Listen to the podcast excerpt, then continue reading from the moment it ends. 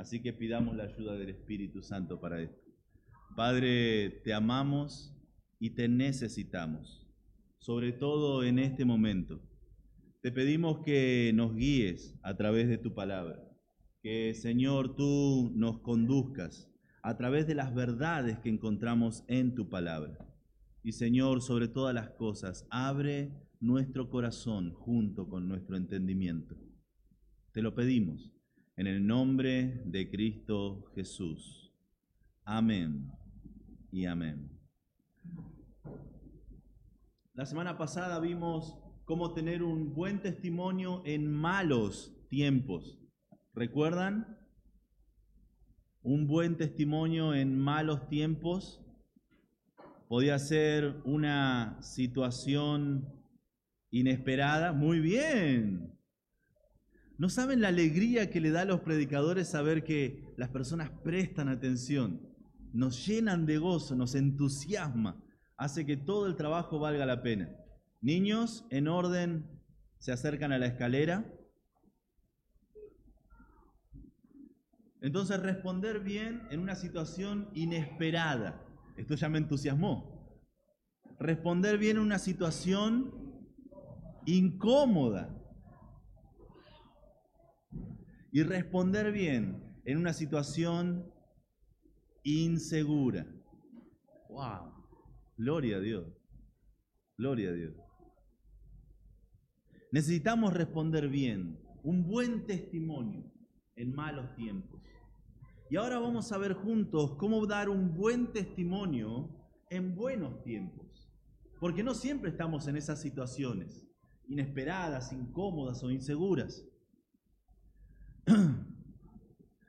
¿Cómo podemos dar un buen testimonio en buenos tiempos? Damos gracias a Dios que disfrutamos nosotros de un buen tiempo como nación. Es triste ver eh, nuestra nación hermana, yo me la confundí, es Turquía, ¿verdad? Y Siria más Turquía que Siria. Y ellos están pasando por un mal momento. Eh, es asombroso, es, es llamativo. Hasta ayer, ayer comenzaron los rescates y eran 21 mil. Comenzaron los rescates en la mañana, los rescates con la cifra de 21 mil muertos. Terminó el día con la la confirmación de 28 mil muertos. Aumentó la cifra, 8 mil personas, 8 mil almas, que ese día no estaban decididos a, a que le suceda lo que le sucedió. 8 mil personas, bueno, 28 mil personas, que no estaban planificando tener que enfrentar una muerte tan repentina. En su libro Alégrense en las Naciones, John Piper habla de el gozo de disfrutar de Cristo y el gozo de compartir a Cristo a aquellos que no le conocen. Y estoy seguro de que habían muchas personas en esos países que estaban dudando de compartir su fe o no compartir su fe, de hablar de Cristo o no hablar de Cristo. Tal vez alguno de los cristianos viviendo allí habrá dicho, bueno, la semana que viene, y se sorprendió de que ya no había semana que viene. Cuando lo vuelva a ver, y no hubo esa ocasión. Si mañana me lo cruzo, yo le voy a hablar de Cristo. Y ese mañana nunca llegó. Y hermanos, nosotros somos así, más veces de las que nos gustaría reconocerlo. A veces hay personas que dicen, bueno, yo no comparto mi fe porque es algo incómodo. Hablar de Cristo con alguien, no, ah. de religión y de política no se habla para evitar problemas. Es incómodo hablar de la fe. Sin embargo, no fuimos llamados a, una vida cómoda. Leemos nosotros en Juan 16, 3. Estas cosas os he hablado para que tengáis paz. Perdón, para que en mí tengáis paz. En el mundo tendréis aflicción, incomodidad, pero confiad, yo he vencido al mundo. Nuestra paz está en Jesucristo, en estar bien con Él antes que con otros. La incomodidad no es excusa para no compartir nuestra fe. Bueno, pero pastor, a mí me da vergüenza. Y no es una excusa suficiente, pero entiendo. Hay personas que son vergonzosas. Hay personas que, que tienen vergüenza. Yo soy vergonzoso a veces. No muchas veces, pero soy vergonzoso a veces. Ah, hay, cierta vergüenza que, es normal, pero cuando es necesario, la urgencia le gana a la vergüenza. La urgencia de compartir a Cristo le tiene que ganar a esa, a esa barrera de nuestra personalidad, de nuestra costumbre de ser vergonzosos y podemos compartir a Cristo. No lo vamos a hacer tal vez como Whitfield, a los gritos en el medio del campo, pero sí podemos compartir nuestra fe con otros, venciendo la vergüenza. Ahora, muy diferente es si tu vergüenza es acerca de Cristo. Muy diferente es si nuestra vergüenza es acerca del Evangelio. Recuerden siempre en Mateo capítulo 10, versículo 32, a cualquiera que me confiese delante de los hombres, yo también le confesaré delante de mi Padre que está en los cielos. Y hay un versículo 33. Y a cualquiera que me niegue delante de los hombres, yo también le negaré delante de mi Padre que está en los cielos. El Evangelio no debe ser motivo de avergonzarnos. Una cosa es el pudor, la vergüenza. Otra cosa es avergonzarnos de ser cristianos. Pablo mismo decía, yo no me avergüenzo del Evangelio porque es poder de Dios para salvación. A todo el que crea, no importa si es judío, si es griego, para todos es posible la salvación a través del Evangelio. Y no me avergüenzo. O tal vez alguno dirá, bueno, pastor, yo no comparto mi fe porque no sé lo suficiente. Estoy esperando que comience el seminario, comienza en dos semanas y, me voy a anotar y quiero aprender y, voy a tomar todas las clases y una vez que me reciba quiero hacer la maestría para estar seguro por si me preguntan algo que yo no sé, como cuándo comenzó la iglesia o cosas por el estilo. No sé lo suficiente. Hudson Taylor, el famoso misionero, contaba acerca de un pastor chino Dice que el pastor chino se, encontró con un recién convertido y le preguntó, jóvenes, ¿es cierto que hace apenas tres meses conoce al Señor? Sí, felizmente es cierto, decía el convertido chino. ¿Y cuántas almas ha ganado para Jesús? le preguntó el pastor. Oh, dijo el recién convertido, pero si apenas estoy aprendiendo, apenas estoy, mire, hasta ayer pude conseguir un Nuevo Testamento completo. El pastor le dijo, ¿usted usa velas en su casa? En esa época no habían lamparitas. Sí, sí, señor, yo uso velas en mi casa. ¿Y usted espera hasta que la vela se haya consumido hasta la mitad para que empiece a alumbrar? El joven convertido comprendió la lección. Somos luz en medio de la oscuridad. Desde el momento que conocemos al, al Señor Jesucristo, debemos comenzar a alumbrar. Desde el momento en que somos hechos una nueva criatura, las cosas viejas pasaron y somos hechos nuevos, una nueva creación, con nuevos valores, con nuevos sentimientos, con nuevos deseos, con una nueva cosmovisión, una nueva manera de vivir para el Señor ahora. Comenzamos a alumbrar a otros con nuestro testimonio. El ministerio de Juan el Bautista, que Juan el apóstol quiere enfatizar, es justamente ese, el de dar testimonio acerca de Jesús. Es llamativo, se menciona la palabra testimonio en, en el libro de Juan unas 40 veces, número redondo. Y de esas 40 veces, siete veces son utilizadas en el primer capítulo. El capítulo donde más se usa la palabra testimonio es en el capítulo 5, se usa 10 veces.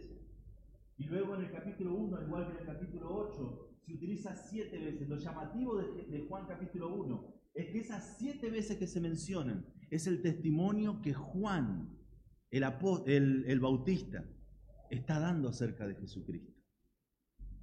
Juan está para dar testimonio acerca de Jesús. Lo vimos en el capítulo 1. ¿Estamos acá? Juan capítulo 1. Dice en el verso 7, este vino por testimonio, para que diese testimonio de la luz, a fin de que todos creyesen por él. Verso 8, no era él la luz, sino para que diese testimonio de la luz. Si tenés un marcador y querés remarcarlo, son siete veces. En verso 15, Juan dio testimonio de él y clamó diciendo, este es de quien yo decía, el que viene después de mí es antes de mí porque era primero que yo. Verso 19, este es el testimonio de Juan cuando los judíos enviaron de Jerusalén sacerdotes y levitas para que le preguntasen, ¿tú quién eres? Verso 32, también dio Juan testimonio diciendo, vi al Espíritu que descendía del cielo como paloma y permaneció sobre él. Y en el verso 34 dice, y yo le vi y he dado testimonio de que este es el Hijo de Dios. Juan el Bautista es presentado como el que da testimonio y nosotros también necesitamos dar testimonio. Cada uno de nosotros podemos dar un buen testimonio de Jesús a otros al seguir los pasos de cómo Juan el Bautista tuvo la oportunidad de dar un buen testimonio. El primer paso que nos hace dar un buen testimonio, que lo vemos en Juan, es el de rogar por la oportunidad. Lean conmigo el verso 29. El siguiente día vio Juan a Jesús que venía a él El evangelista Moody, él decía, no existe en el mundo un evangelista mejor que el Espíritu Santo. No hay mejor evangelista en todo el mundo, mejor que el Espíritu Santo. Si las iglesias tan solo le permitieran entrar, pronto habría una poderosa obra para Cristo. Miren la escena. Comienza nuestro relato diciendo, el siguiente día, este siguiente día, esta mañana muy probablemente, es la idea de la palabra en griego, siguiente día, la mañana, al día siguiente. Jesús da la oportunidad a Juan el Bautista de hablar acerca de él. Dice, vio Juan a Jesús que venía a él. Es interesante Juan, como dice el siguiente día. Y luego vuelve a repetir en el verso 35, el siguiente día otra vez estaba Juan y dos de sus discípulos. Verso, verso 43, el siguiente día quiso Jesús ir a Galilea y halló a Felipe y le dijo, sígueme. Capítulo 2, verso 1, al tercer día se hicieron unas bodas en Caná de Galilea. Todo esto sucedió en menos de una semana. Y Juan es conocido por no darle mucha importancia a la cronología. Juan tiene una única mirada, un único objetivo. Lo vemos en Juan capítulo 20, verso 31. Ese es el objetivo de todo lo que Juan estuvo escribiendo, desde el principio hasta el fin. Dice, pero estas cosas se han escrito para que creáis que Jesús es el Cristo, el Hijo de Dios y para que creyendo tengáis vida en su nombre. Eso es lo único que a Juan le interesa. Al escribir el Evangelio de Juan, no tiene otra, otra meta, no tiene otro lugar al que quiere llegar. Él quiere que las personas crean en Jesucristo, que Jesús es el Cristo, el Hijo de Dios, y para que tengan vida en su nombre. Así que este Juan, que en su relato no es cronológico, a esta primer semana del ministerio de Cristo, le da una importancia enorme, dándole una cronología. Y dice, vio Juan que venía a él. ¿Cuándo fue la última vez que Juan vio a Jesús? 40 días atrás.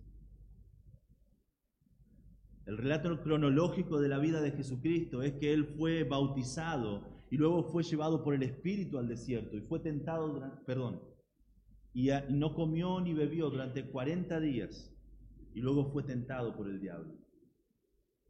Juan bautizó a Jesús, Jesús salió de las aguas del bautismo directo al desierto. En el desierto Él fue tentado y ahora vuelve al encuentro de Juan, muy probablemente en esa Betábara que habíamos visto, al norte de Israel. Y yo puedo ver la sonrisa en los ojos de Juan. Hace 40 días como mínimo que no veía a Jesús. Hace 40 días que no tenía noticia, no le llegaba un WhatsApp, no le mandaron un correo electrónico, ¿No le sonó la notificación de Instagram? No tenía noticias de él. 40 días. Y de golpe vio a Jesús que venía a él.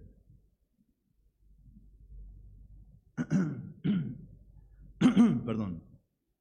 Esta frase que venía a él, la idea es de, de alguien que está buscando conscientemente a la otra persona. No venía a donde él estaba. No es que él pasaba por ahí. Yo lo he escuchado. Antes de estudiar el pasaje en profundidad, hasta lo he dicho. Que Juan vio a Jesús y dijo, he aquí el Cordero de Dios. Pero lo que Juan el apóstol, el escritor de este libro, nos dice es que Jesús venía a él. Jesús se dirigía intencionalmente tal vez con la mirada fija en Juan el Bautista, directamente a buscar a Juan. Hermanos, esto no es así, ha dicho Jehová. Esta es mi recreación de lo que sucedió en ese momento. ¿Se las puedo compartir? Por lo que dice Juan, dice Juan, vio Juan a Jesús que venía a él. Y Juan se encuentra cara a cara con Jesús. No era un desconocido, eran parientes. Y se encuentra con él. Y yo creo, esto no lo dicen las escrituras, esto, esto es algo que yo creo. Juan le da un abrazo. 40 días sin ver. El Mesías prometido. Se funden en un abrazo. Y yo creo que en ese momento él deja de abrazarlo. y aquí el Cordero de Dios que quita el pecado del mundo. Este es de quien yo decía. Esa es la escena en mi mente. No, pero yo escuché que pasaba y gritaban. Está bien, no hay problema. Así es como la recreo luego de haberlo estudiado. Es aquí el Cordero de Dios que quita el pecado del mundo un abrazo profundo. Este es de quien yo decía, el que viene después de mí. ¿Se acuerdan? Este es de quien yo decía. De él yo les estaba hablando. Pero es importante acá destacar de que Jesús es el que le dio la oportunidad a Juan. Si Jesús no aparecía en la escena, Juan iba a seguir predicando el arrepentimiento no tenía una foto para mostrarle. Tenía que, verlo, tenía que reconocerlo públicamente para que otros lo reconozcan públicamente. Hasta que Jesús no entró en escena, Juan no tenía la oportunidad de hablar de Jesús. Y nosotros necesitamos aprovechar y pedir y rogar por las oportunidades. Qué alegría es cuando Dios nos da la oportunidad de hablar de Él a otros. ¿Te ha sucedido? De golpe estás haciendo algo en tu vida normal, cotidiana, y algo sucede y de golpe tengo la oportunidad de hablar de Cristo. Estoy en el trabajo y se acerca alguien y dice, vos vas a la iglesia, sí, ¿podrías orar por tal persona? O en las redes sociales hay un, un, ¿cómo se llama? Historias de, de WhatsApp. Les pido oración por tal persona. Y uno puede responder, voy a orar por ello.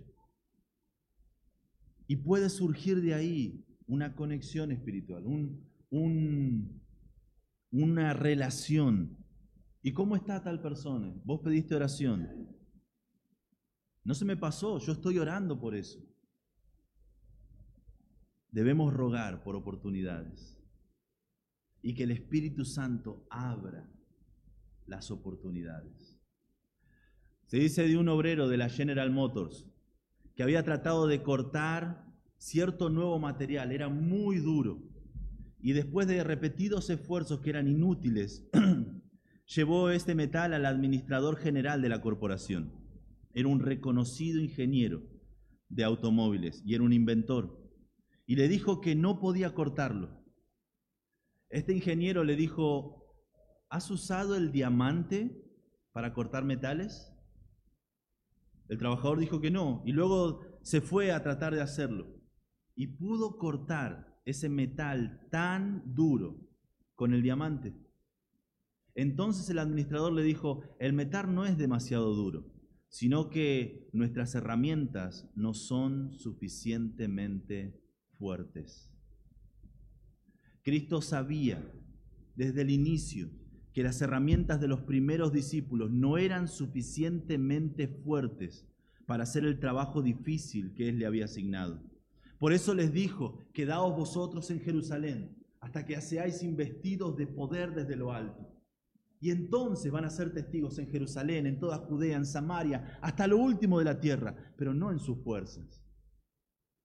Debían esperar la ayuda del Espíritu Santo de Dios. Nuestra astucia, nuestra estrategia, nuestros métodos, nuestras formas no son lo suficientemente fuertes para abrir el corazón endurecido. No son lo suficientemente fuertes. Sí, estoy, estoy animado de que tomes cursos de evangelismo. Y necesitamos aprender a hacer bien el trabajo de compartir el Evangelio. Pero siempre debemos reconocer que no es suficiente sin la intervención divina. Hermanos, el Espíritu Santo es el que abre el corazón. El Espíritu Santo es el que convence de pecado, de justicia y de juicio. Lo leemos en Juan capítulo 16, versos 7 al 8.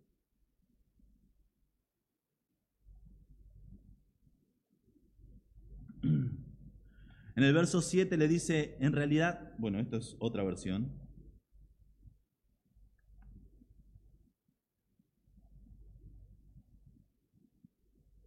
Juan 16.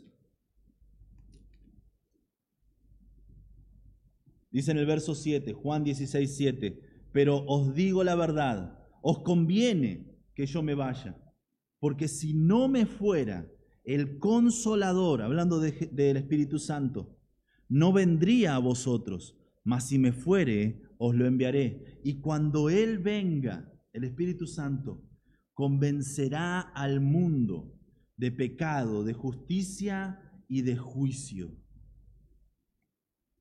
Es obra del Espíritu Santo. Y sin el Espíritu Santo de Dios, no tenemos oportunidad para compartir el Evangelio como debemos. Entonces el primer paso para dar un buen testimonio es rogar por la oportunidad. Jesús le dio la oportunidad a Juan el Bautista al presentarse delante de él. El segundo paso que nos hace dar un buen testimonio es reconocer la oportunidad. Reconocer la oportunidad. Lean conmigo, por favor, en el verso 29. de Juan capítulo 1. Dice verso 29, la segunda parte. Y dijo, he aquí el Cordero de Dios. Él reconoció la oportunidad y enseguida él comenzó a hablar. Esto no era una oportunidad para él hacerse ver. Esto no era una oportunidad para que Juan dijera, hey, yo crecí con él. El Mesías, yo, yo, yo crecí con él. No era una oportunidad para él fanfarronear de que él lo conocía de antes. No era una oportunidad para que su ministerio crezca ahora. No era una oportunidad para hacerse él más visible. yo descubrí que él es el Cristo. Ninguno de ustedes lo descubrió, yo lo descubrí. No era una oportunidad para él, era una oportunidad para Jesús. Él inmediatamente dijo, he aquí el Cordero de Dios que quita el pecado del mundo. El Cordero de Dios. Ellos lo, vieron en su mente de manera inmediata. No era el Cordero de, del sacerdote, no era el Cordero de los levitas, no era el cordero de, los publicanos, no era el cordero de los que estaban allí alrededor, este era el cordero de Dios. Era una ofrenda, un sacrificio dado por Dios y dotado por Dios. Me gusta cómo lo, lo muestra Matthew Henry en su comentario. Dice, los corderos sacrificados cada mañana y cada tarde pueden referirse solamente a Cristo que muere como sacrificio para redimirnos para Dios por su sangre. Hasta ese momento los sacrificios tenían lugar en el templo. Esa misma mañana un cordero estaba siendo sacrificado en el templo. Y esa misma noche otro cordero iba a ser sacrificado en el templo, como cada día. Y Juan dice, he aquí el cordero de Dios Juan vino como un predicador de arrepentimiento, aunque dijo a sus seguidores que tenían que buscar el perdón de sus pecados solamente en Jesús, solamente en su muerte. ¿En qué momento lo dijo? Cuando dijo, he aquí el Cordero de Dios. Él es el único que es suficiente. No es un cordero que debe ser sacrificado una y otra y otra y otra vez, como los que están en el templo. Este es el cordero de Dios. ¿Y qué hace Jesús? Bueno, Jesús es el que quita el pecado del mundo. Ya dijo quién era Jesús. Ahora está diciendo, ¿qué hace Jesús? Él quita el pecado del mundo. La idea de esta palabra es que Él alza y se lleva para que no vuelva más. Los anteriores corderos podían cubrir el pecado. Cristo el Cordero de Dios tiene poder para quitar el pecado.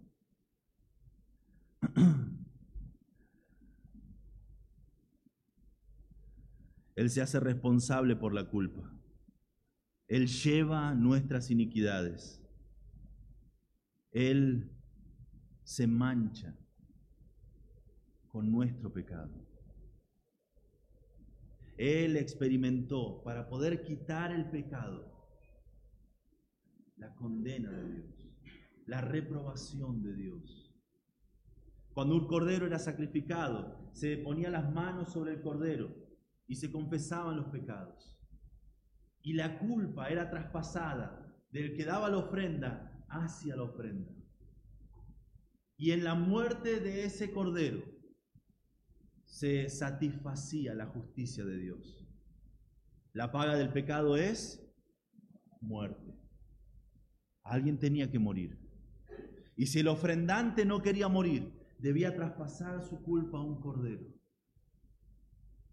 Y el cordero iba a morir, porque Dios es bueno, pero Dios es justo. Y si Él fuera injusto, dejaría de ser bueno. Él no es bueno como un Papá Noel celestial. Él es bueno en su carácter. Él es bueno en su esencia. Él es bueno porque todo lo bueno, Todo lo realmente bueno procede de Dios. Él es bueno, Él es excelente. Y Él no puede tolerar el pecado.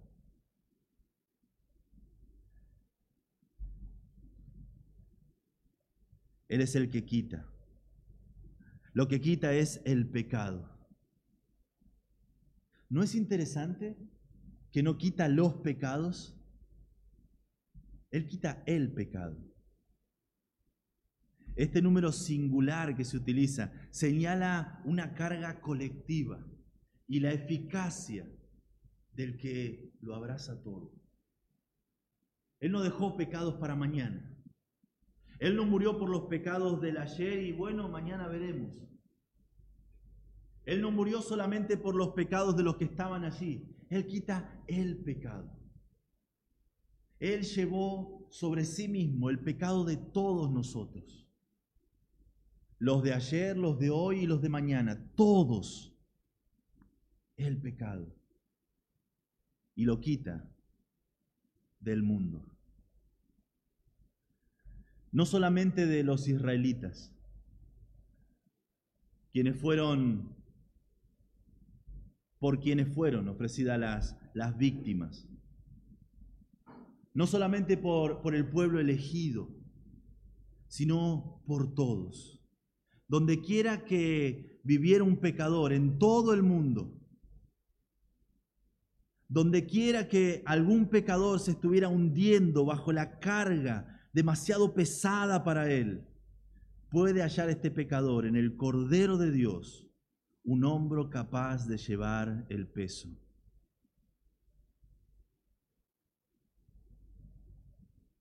He aquí el Cordero de Dios que quita el pecado del mundo. Pero pastor, yo estudié. Y en lo que yo estudié es que Él solo murió por los escogidos. Te felicito por haber estudiado. Qué bueno que hayas estudiado. Continúa estudiando las escrituras. Porque aquí dice que lleva el pecado de todo el mundo. Pero eso no es posible, pastor. Eso no es posible. Porque si Él murió por todo el mundo, todo el mundo debe ser salvo. Amigo, deja tu arrogancia y sometete a las escrituras. Jesucristo murió por los pecados de todo el mundo. Pero no, no concuerda con lo que yo llego a entender. No importa lo que llegues a entender. No importa lo que yo llegue a entender. Me pidieron dar una clase en el seminario este año. Se llama Trinitarianismo, la doctrina de la Trinidad. Yo dije, ¿estás seguro? Y me fascina esa clase porque no pretende explicar la Trinidad, simplemente declara lo que la Biblia dice en cuanto a ella. ¿Cuál ha sido el desarrollo histórico de la comprensión de la Trinidad? No existe la palabra Trinidad en las Escrituras, pero yo lo creo. No lo entiendo, pero lo creo. Y hermano, si nos ponemos a, analizar con sinceridad no hay ninguna doctrina de las escrituras que podemos entender por completo. No hay ninguna. Si yo entiendo que Él me perdona, mentira. Creemos que Él nos perdona. Pero realmente podemos entender la profundidad del perdón de Dios. Él, el eterno, echa atrás de sí nuestro pecado Dice las escrituras que Él borra nuestras rebeliones cuando nos perdona. Yo no entiendo eso. Él no necesita ayuda para su memoria. Sin embargo, las escrituras lo dicen. Él borra, Él no lleva cuenta de los pecados perdonados. Como está lejos el oriente del occidente, hizo alejar de nosotros nuestras rebeliones. Puedo creerlo con todo mi corazón, pero no puedo llegar a entenderlo. Y así con cada una de las doctrinas. Podemos creerlas, pero llega un momento donde tenemos que reconocer Nuestro Dios es infinito. Mi comprensión tiene límites. Él es el que quita el pecado del mundo.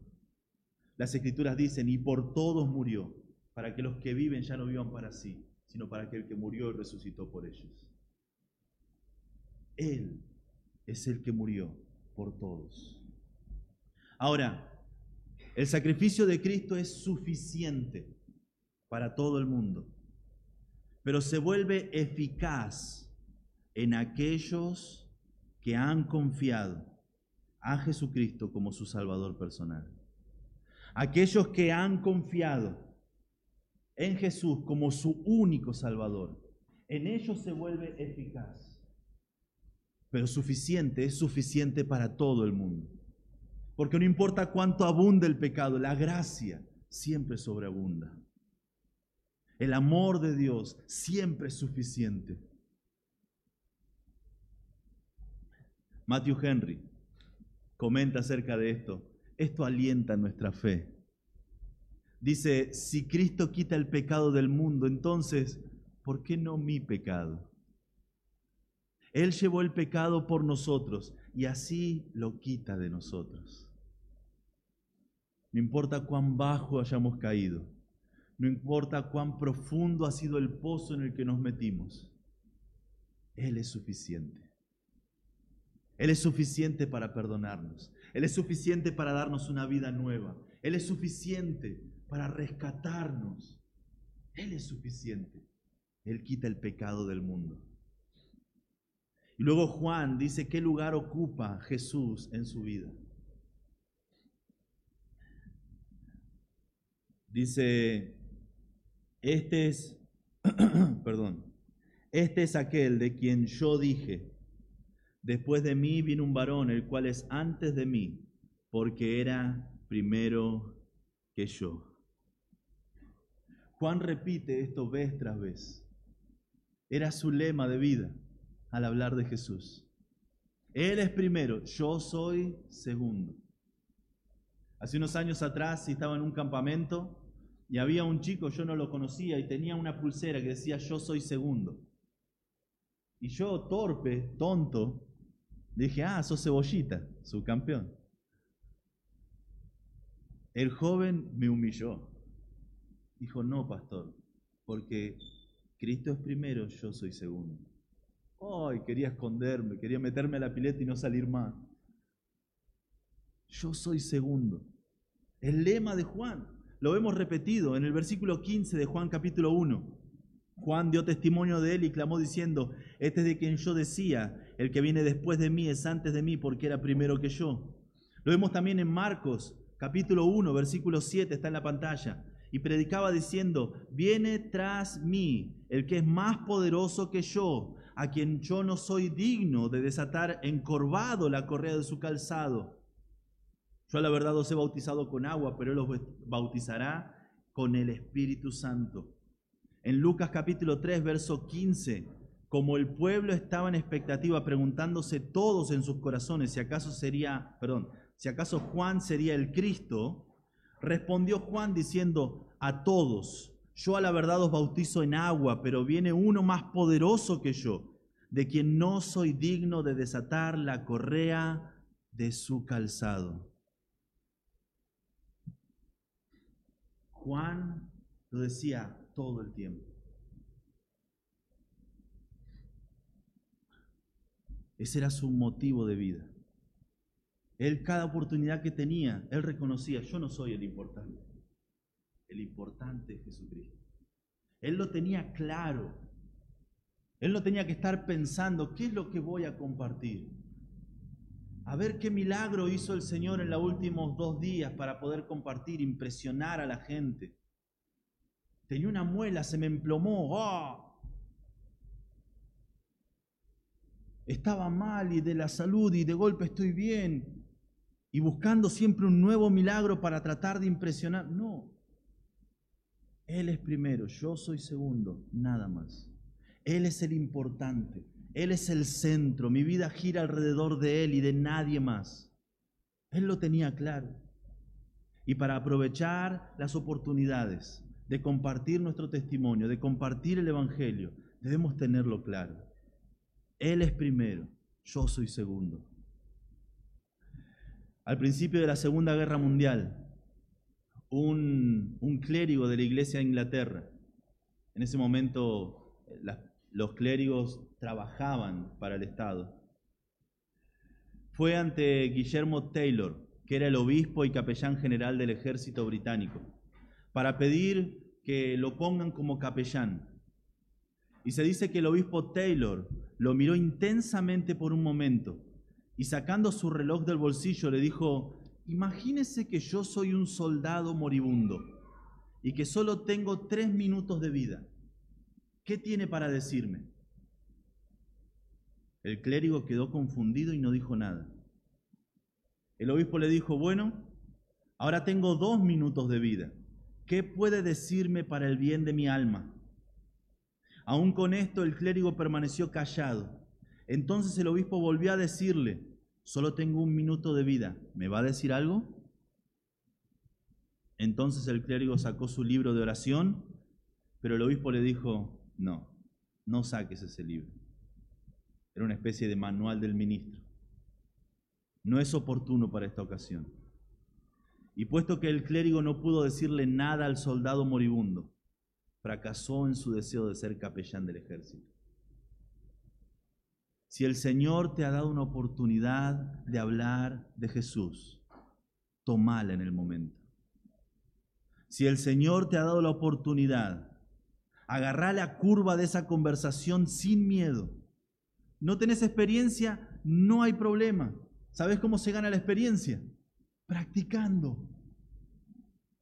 Y la primera vez y me sentí incómodo, la segunda vez y bueno, ya más o menos sabía qué decir, la tercera vez, la quinta, la décima, la onceava vez. Y vas a ser un experto en llevar las conversaciones hacia Jesucristo. Pero hay que comenzar, hay que practicar. No tengo tiempo, pastor. No hay nada más urgente que hacer, mi amigo. No hay otra cosa más urgente. No tengo ganas. Si no tenés ganas de compartir el Evangelio, buscame después del culto. Quiero compartir el Evangelio con vos.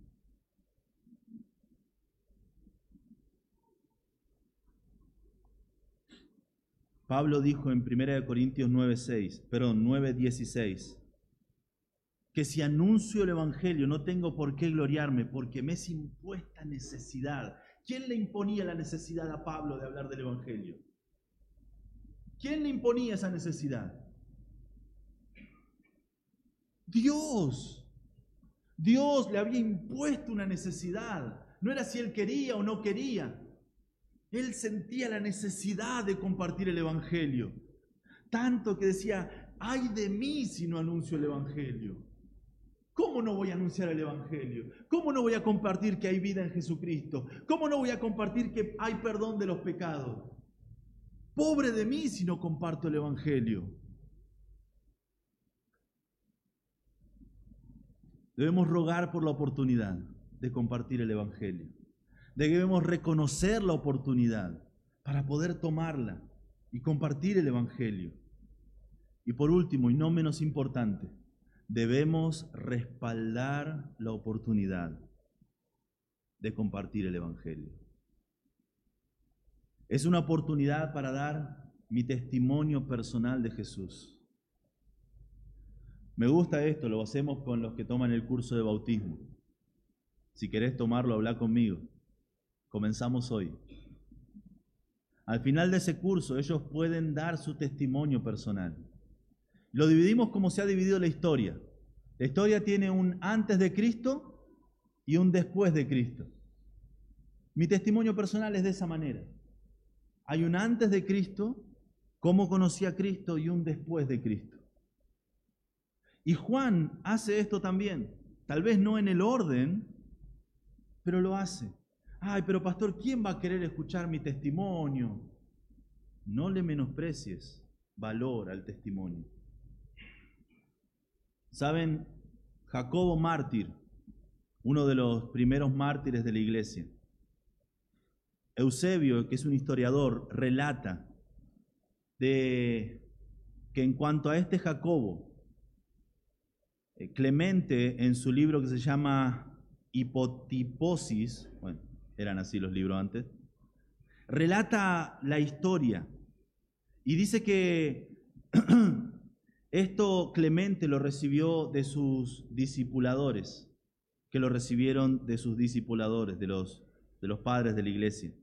Y se dice que este, este Jacobo mártir, cuando tuvo que dar su testimonio, y él sabiendo que dando su testimonio, él iba a morir, porque no era legal ser cristiano en Roma todavía, él dio su testimonio con tanta claridad, él dio su testimonio con tanta valentía, con tanta calma, con tanta seguridad, que el que lo estaba llevando, la guardia, se conmovió profundamente.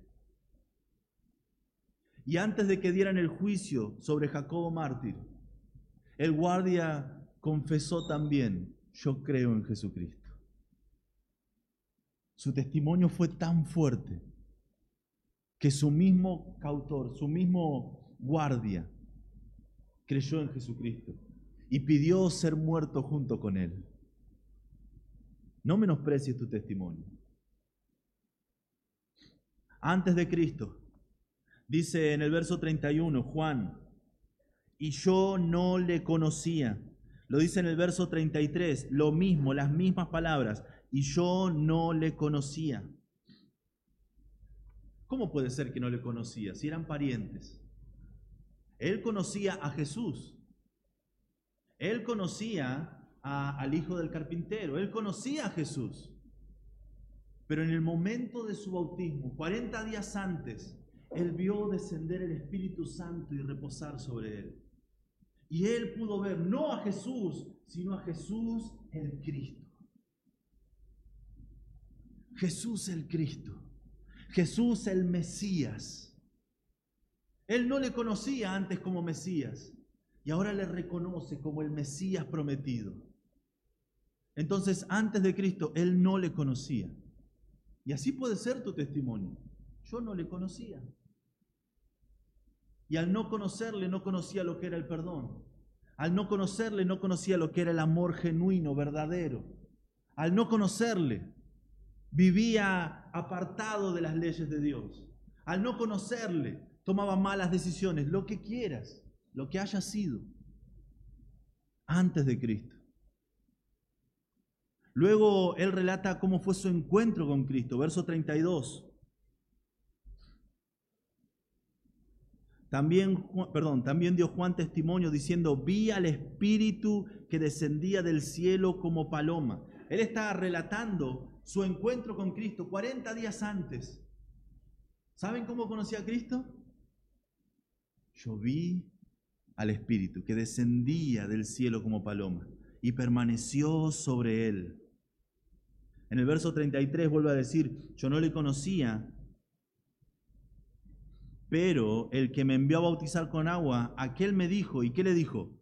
Sobre quien veas descender el Espíritu y que permanece sobre él, este es el que bautiza con el Espíritu Santo.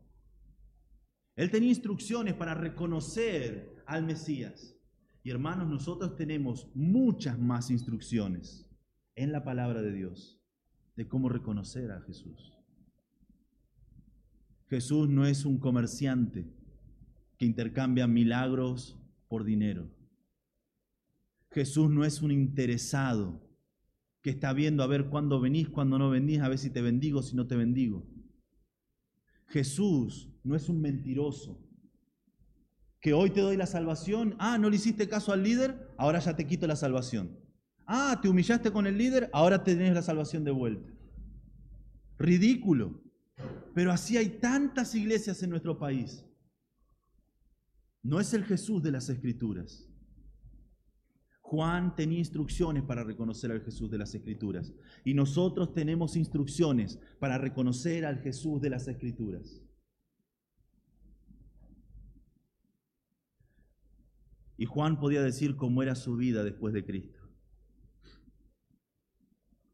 En el verso 31 dice, por esto yo vine, perdón, por esto vine yo bautizando con agua. En el verso 33 dice, el que me envió a bautizar con agua. Y en el verso 34 dice, y yo le vi y he dado testimonio de que este es el Hijo de Dios. Juan tenía un antes de Cristo, no le conocía. Él tuvo un encuentro con Cristo, que no había dudas porque él tenía instrucciones de cómo reconocer a Cristo. Y ahora tiene una vida después de Cristo, viviendo para Él. ¿No puede ser así tu testimonio? Yo no le conocía. Le conocí una mañana, una tarde, una noche. Y ahora vivo para Él. No menosprecies tu testimonio. Hay una película, la conocen ustedes, Carrozas de Fuego. Si sos muy joven, tal vez la has escuchado por ahí. De un atleta llamado Eric Liddell. Este atleta no quería correr en domingo. Y cuando se enteró que la prueba la que él dominaba era en domingo, él se rehusó. La presión vino por todos lados. La opinión pública, la prensa, los organizadores, en la película Carrozas de Fuego está bastante bien retratado, aunque creo que fue más intensa la, la, persecución. Y él se mantuvo firme en sus ideales. Él decidió que no iba a correr donde, donde él podía correr, sino que él se metió en una carrera que él no había estado entrenando, 400 metros lisos. Era un, corredor de corta distancia y ahora tenía que triplicar o cuatruplicar lo que él estaba acostumbrado, lo que él estaba entrenado a hacer. Dice este Eric Liddell, recuerdo que cuando me disponía yo a correr las pruebas finales, el instructor me dio una pequeña notita. La abrí y leí las palabras. yo honraré a los que me honran. Esa fue la promesa de Dios. Él me ayudó y yo gané. Fue campeón olímpico, 400 metros,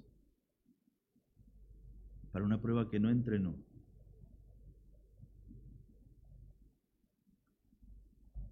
Nuestras convicciones, la manera en que vivimos nuestra fe, le dan peso a nuestro testimonio. Las convicciones que llevamos adelante son lo que le dan sustancia a nuestro testimonio. Por experiencia propia sé que muchas veces no he dado mi testimonio porque no estaba orgulloso de él. Y tal vez puedas rogar por la oportunidad y Dios te dé una oportunidad de compartir tu fe. Y tal vez puedas reconocer esa oportunidad. Esta es una oportunidad para Cristo. Pero vuelvas atrás. No la tomes, no la aproveches por un mal testimonio personal de Jesucristo. Así que hemos visto que cada uno de nosotros podemos dar un buen testimonio de Jesús a otros al aprender de cómo Juan el Bautista trató con estas oportunidades, los pasos que él dio rogar por la oportunidad, reconocer la oportunidad y respaldar la oportunidad. Te desafío a orar esta semana. Señor, dame la oportunidad de compartir mi testimonio. Y cuando se presente la oportunidad, que lo aproveches y que puedas estar alerta durante la semana ¿Qué momento, qué oportunidad tengo de compartir mi fe? Te invito a rogar, a reconocer y respaldar las oportunidades de compartir tu fe en Jesucristo. Padre, te amamos y te damos gracias por las oportunidades que nos has dado. Esta mañana de abrir tu palabra y poder, Señor, deleitarnos en ellas, disfrutar de ellas, ser confrontados por ellas. Padre, te ruego de que nos des oportunidades de compartir acerca del profundo amor de Dios. Ese amor que, que no tiene límites. Ese amor que es inmenso. Que puede perdonar al pecador más corrompido y dar una vida nueva. Que puede sanar las heridas más profundas que nos hemos hecho a través de nuestro pecado o que otros nos han hecho a través de sus pecados. Padre, que podamos confiar en ti y dar un buen testimonio en los días buenos. Te lo pedimos en el nombre de Cristo Jesús. Amén y amén.